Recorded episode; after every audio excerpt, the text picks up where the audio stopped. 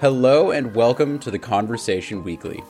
This week, as Australians prepare to vote in federal elections on the 21st of May, we explore how the country's political landscape is shifting and why it's not looking good for Prime Minister Scott Morrison. He really has lost the trust and confidence of many voters. I'm Dan Merino in San Francisco. And I'm Gemma Ware in London. You're listening to The Conversation Weekly, the world explained by experts.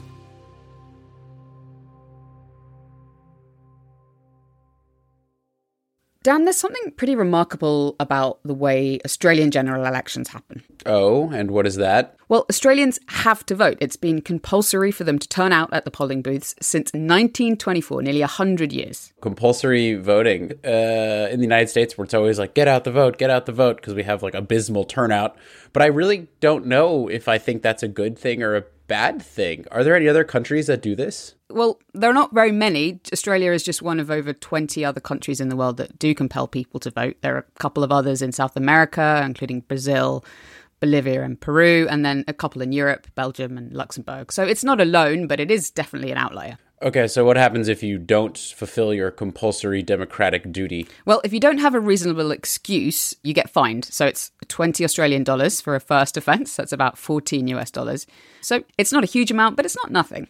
So the next Australian election is coming up in just a few days. Uh, Gemma, what's on the line here? Well, the centre right has been in power in Australia under various prime ministers for nearly a decade. But as I've been finding out, that could be about to change.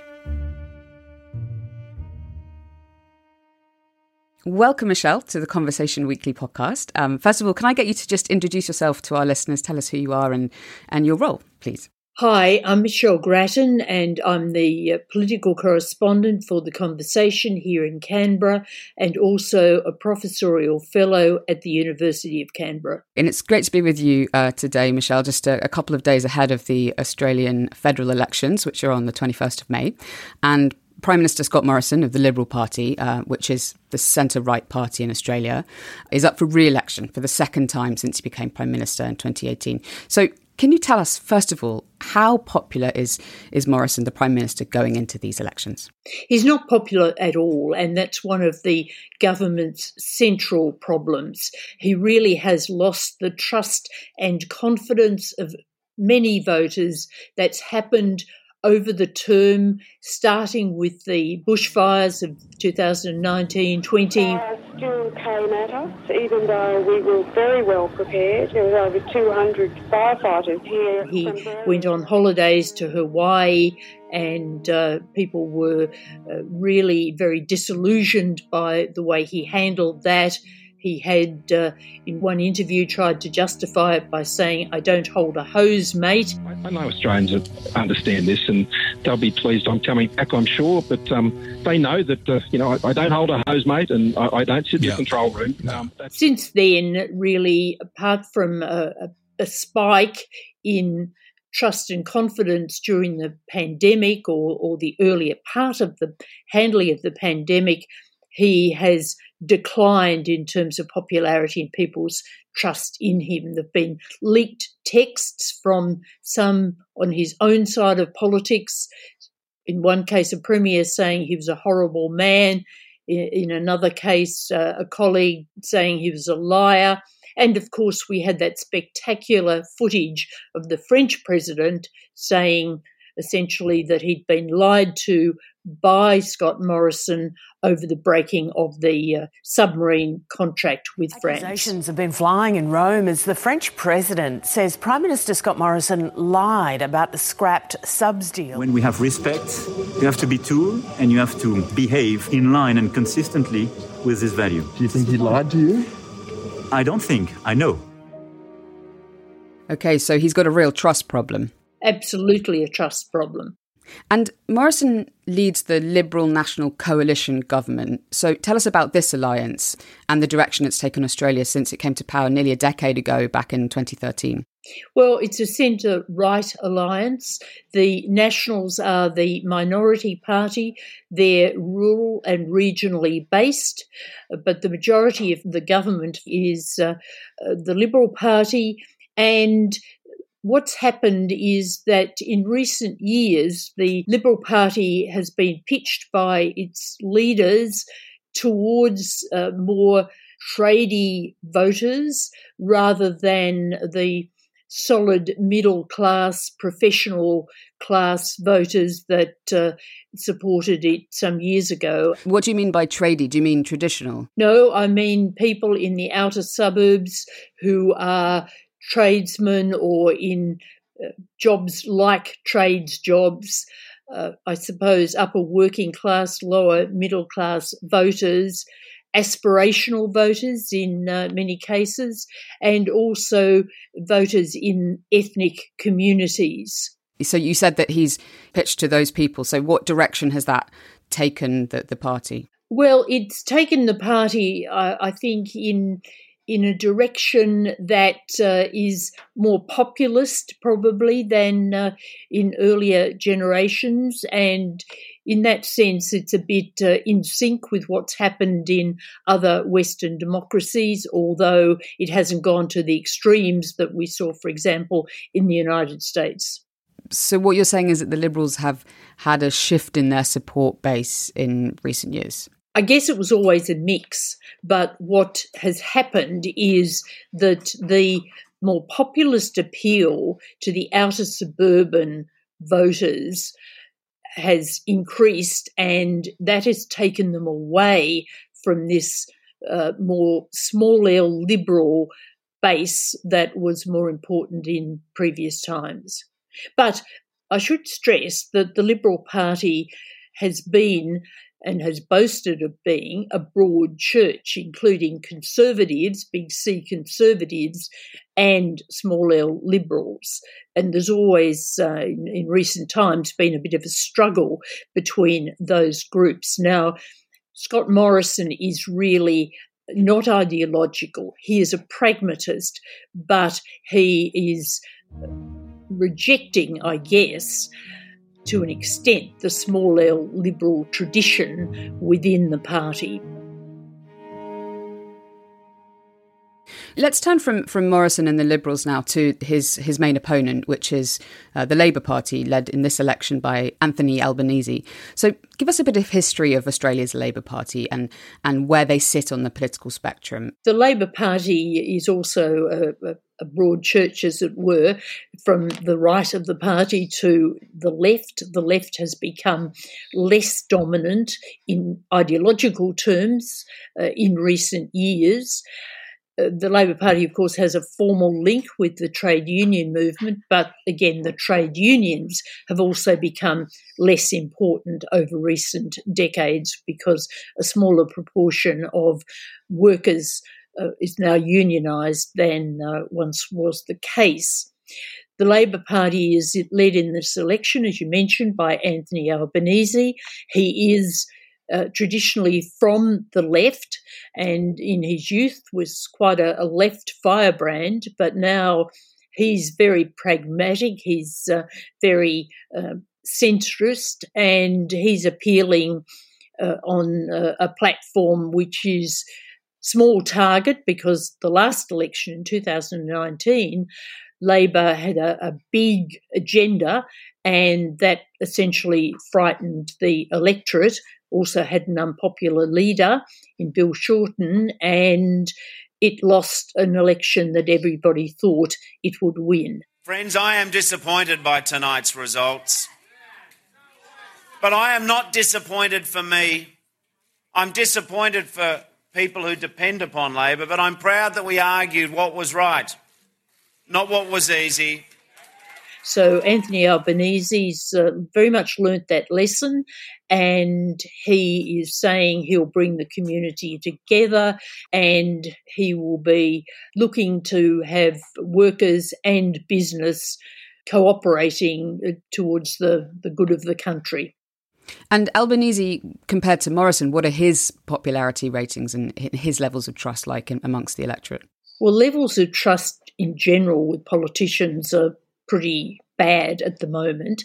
But I think in terms of Albanese, he is not particularly popular. And one of his problems has been that people, even though he's been around for ages and was a senior figure in the uh, Labor government a decade ago, people really haven't known much about him, and that's been a challenge in this campaign. However, compared to Bill Shorten, who was very unpopular, people are not against Anthony Albanese. So they are willing to. Uh, think positively about him as an alternative to Scott Morrison. Hmm.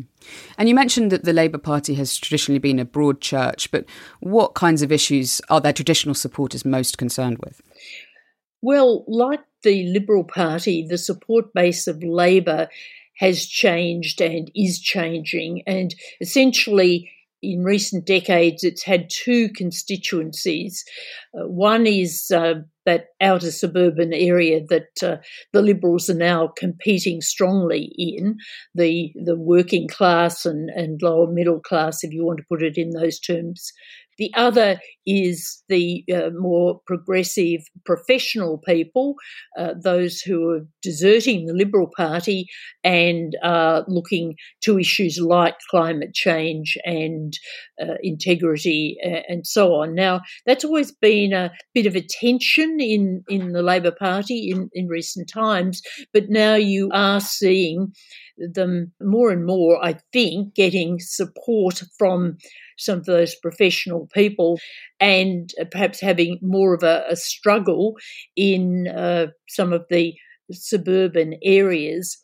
Also, you've got another batch of uh, voters in the, the north of the country, in the resource areas, in areas that produce uh, coal in particular, who were uh, put off by Labor's climate policy in uh, the last election, and uh, Labor has been trying to balance climate uh, issues, energy issues between the, its progressive base and those sorts of traditional mining seats. The Conservative parties are having the same juggling act in this election. Mm. That's that's really interesting, and I wondered if we could just dig down a little bit more into these demographic fault lines of, of Australian politics, because you mentioned there the suburban question and, and and the people on kind of the outskirts of cities, but are there also kind of rural urban divides and kind of young old divides in where people vote? Uh, there are city and, and uh, country and regional divides, and I mentioned the uh, nationals, and of course, they operate in the regions and uh, in the rural areas. Uh, they tend to be more conservative areas, but the Nationals are also a pretty pragmatic party, and they got quite a, a lot of funding when Scott Morrison thought it was necessary to have Australia sign up to the net zero 2050 target. In an historic decision, the Nationals have agreed to a net zero emissions target by 2050. It was hard to get the Nationals on board for that target, and the way he did it was to agree to uh, really a very large pot of money, which has been tossed around in this campaign for various projects in the regional and uh, the rural areas. Now, in terms of age demographics, the older voters are more conservative, and Scott Morrison will really need them in this election. But women are particularly important also in this election. Uh, we've had uh, various scandals in Parliament House and uh, the exposés of bad behaviour in Parliament House. Allegations of rape in the Australian Parliament have resulted in mass demonstrations across the country. Thousands have rallied against misogyny and workplace cultures that are dangerous to women. Which has been seen as a somewhat uh, unsafe workplace for women employees. That has been quite difficult for Scott Morrison to handle, and, and he really has not looked all that good in the responses he's given. I particularly want to acknowledge Ms. Brittany Higgins, whose experience and, more importantly, courage is the reason why we are all here today. I am sorry. We are sorry for the terrible things that took place here. More generally, I think that uh, he has just gone down badly with women voters in the electorate. He's got a very blokey style, and that was rather cultivated at the last election. That's caught up with him. And you've been writing about the challenge from some of these independent candidates, these teal candidates, which is this bluey green colour, which I think are tying together all their election campaign materials. Tell us a bit more about them. I know they're mainly women and they're mainly kind of uh, urban um, professionals, but tell us why they're standing and why they stand out in this election. I think this goes back to the changes uh, in the Liberal Party, and they're a sort of a breakaway to the left of the Liberal Party, not not Labor, but uh, the sort of people that a generation ago would have been in the Liberal Party, and now just see the Liberal Party as uh, not progressive enough on issues like climate. They are particularly concerned with climate. They're getting uh, funding uh, to a considerable degree from a, a, a big fund called Climate 200. And uh, they're also, of course, picking up on this feeling, uh, this antagonism that uh, many women voters have towards Scott Morrison. So I think that will bring them some support. They're running in these uh, traditionally solid Liberal city seats. In every mainland state, independents are mounting serious challenges in inner suburban Liberal seats that have long been considered safe. And they are really pressing the incumbents in those seats hard in terms of votes. The race for the federal seat of Kooyong is underway in Melbourne with climate focused independent candidate ready to take on current MP, Federal Treasurer Josh Frydenberg. Dr. Monique Ryan is one of several contenders supported by Climate 200 who are hoping to win high profile coalition held seats. One of those incumbents is uh, the Treasurer, Josh Frydenberg, who's also deputy leader of the Liberal Party. Now, several of these Liberal MPs are under serious threat, including Frydenberg but it's very hard to know whether, in fact, any will in the end get up. You could have a situation where they run the incumbents close, but none get up.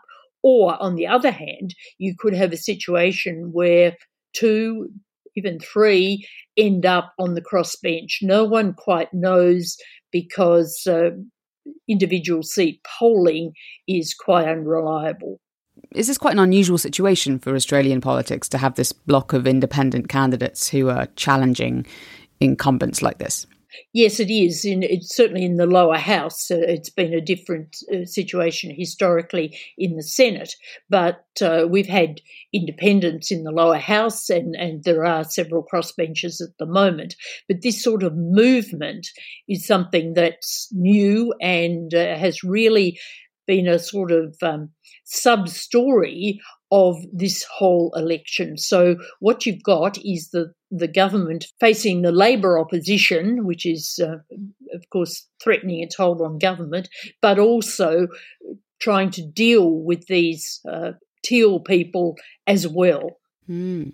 So, do you think these challenges are a signal of a wider shift in Australian politics, or is it a kind of a, a we have to wait and see what happens on the 21st? We do have to wait and see what happens, but I think that they represent this uh, changing uh, party map that we were talking about before. Now, if they all fail, uh, maybe the steam will go out of that uh, to an extent, but if uh, a couple get into Parliament, then uh, I think that uh, that will consolidate some of the changes.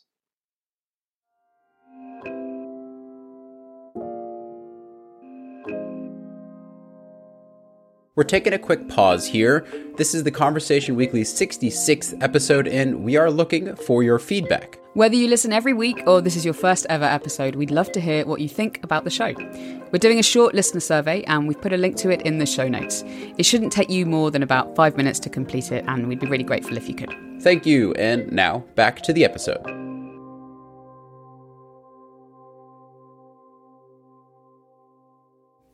Okay, I want to turn now to speak a bit more broadly about what the main issues in this campaign have been, um, and particularly as the leaders have come head to head in debates on, on television. So, how would you characterise um, the main campaign issues?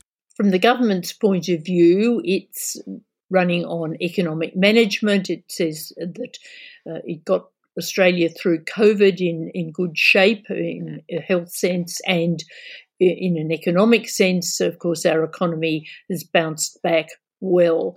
And it's stressing that to change to Albanese would be a risk, that uh, despite being a senior figure in uh, the Labor government, he didn't hold an economic portfolio, and uh, that it, it's no time to uh, endanger the recovery that Australia is um, undergoing. From Labor's point of view, it's concentrating on issues uh, around cost of living, around Scott Morrison's character, and uh, I guess it's arguing uh, an it's time factor too that the, this government has been in. It might be uh, only the, the second uh, election for Scott Morrison, but the government itself has been in since 2013, and that uh, we need to build back better, as the Labor says, now that we're moving to the post COVID situation.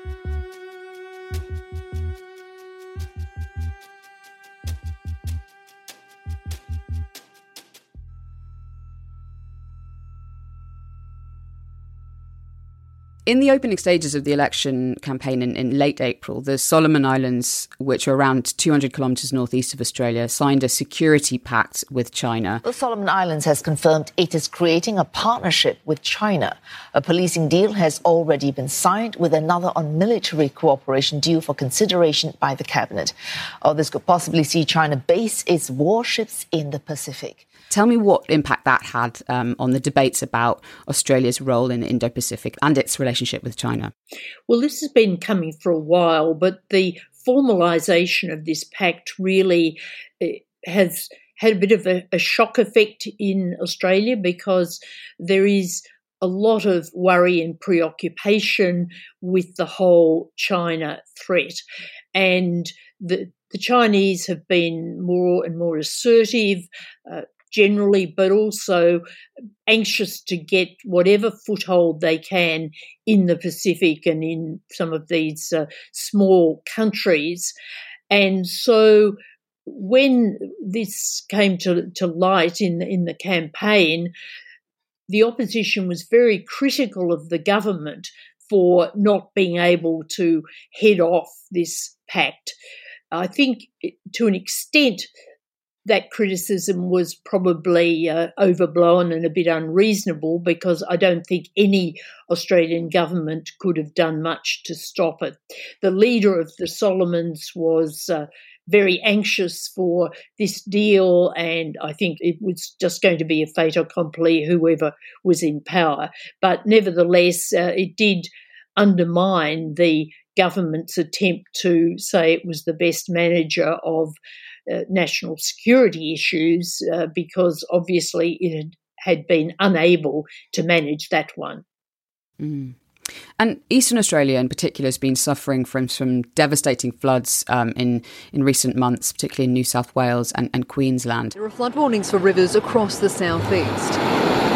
Pylons wobbled in the Brisbane River, which is rising once again. The waterline creeping closer to venues that went under just three months ago. Sydney is in the grip of a new flooding emergency tonight. A relentless day of rain has caused extraordinary flooding on the northern beaches. How much has climate change been a feature of this election and, and, and the way people are talking about it? Climate change in the last election was uh, an issue where the parties were sharply differentiated and Labor was put on the back foot because it didn't have a, a, policy that was fully costed, and the coalition was able really to score points against it. But this election, that Labor was very careful that its policy uh, had all the, the I's dotted, the T's crossed, and the coalition had embrace the, the 2050 target. So they'd move closer together. In the actual campaign, the main parties haven't been that anxious to bring the climate issue to the fore. We haven't seen as much discussion of it as we might have expected. However, uh, the teal candidates have certainly played it up very strongly, and for many voters, climate change surveys show is a really important issue. So you you have had this contradiction to an extent that we're we're not talking about it so much except in the the teal seats and yet we do know that Australians think it's a very central issue in their uh, worry about uh, where the country's going and what things are important to them. Why are the parties reluctant to talk about it? It's not really entirely clear. I, I think that uh, they just think gains are to be made on other issues uh, in the central debate of the election. We're just a few days away from the vote now. How likely do you think it is that no party or alliance will get a majority of the 151 seats in the House of Representatives, which would leave Australia with what's called a hung parliament?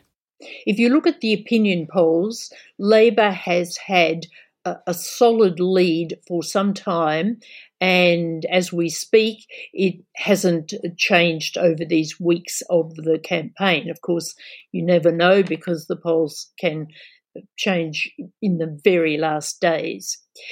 So, just looking at those numbers, Labor would be on course for majority government. However, people all through have been really cautious about predicting, uh, partly because this whole electoral map is is quite confused at the moment with the teal seats and regional differences. Queensland, for, for example, is very strong for the, the coalition. So I think there is a feeling that uh, it could be a hung parliament. And I think a hung parliament is probably the best that most commentators think the coalition could get. Uh, but it does vary a bit um, from week to week as to whether people think it'll be a majority Labor government or uh, a minority government of some sort. And also, this last week, with Scott Morrison making housing affordability uh, an issue with uh, a new policy, there is the question of whether that could change things to a degree. I doubt that it could change them much, but it's always unpredictable. Um, finally, a little bit of a cheeky question here. Why should the rest of the world care about this Australian election? What's special about this one, and why should the rest of the world care? I think the rest of the world should care because what we've seen in recent times in Western democracies really is uh, a problem of, of, lack of trust. Uh, people being turned off uh, the whole democratic system and, and uh, disillusioned with politics critical of leaders. So I think all elections in the big democratic systems are important and uh, they they all should be watched for their features for uh, whether the uh, pressures on our democracy are getting worse uh, what sort of reforms can be made to engage people better and to improve the democratic system. So uh, we're sort of, uh, as it were, all in it together in the big democracies. Mm. Well, thank you so much, Michelle, for sharing your insights with us. Um, I know you run your own podcast, Politics with Michelle Grattan, and I'm sure you'll be following the next few days and the results very carefully. So, we'll, anybody who wants to listen to that should uh, search for Politics with Michelle Grattan on, on wherever they get their podcasts. Um, thank you very much, Michelle, for, for coming on. Great to talk. If you're looking for more analysis of the Australian election, check out Below the Line, a podcast that's a collaboration between The Conversation and La Trobe University in Melbourne. It features political scientists discussing the election. Just search for Below the Line wherever you get your podcasts. That's it for this week. Thanks for this episode go to Ellen Duffy, Amanda Dunn, and Stephen Khan, to Alice Mason for our social media, and to Soraya Nandi for help with our transcripts. You can find us on Twitter at TC underscore audio, Instagram at theconversation.com, or email us podcast at theconversation.com. And don't forget, you can sign up for our newsletter. Just click the link in the show notes. And also, please complete our listener survey if you can. You can find a link to that in the show notes too. The Conversation Weekly is co produced by Mend Mariwany and me, Gemma Ware, with sound design by Eloise Stevens. Our theme music is by Neeta Sarl. I'm Dan Merino. Thank you for listening.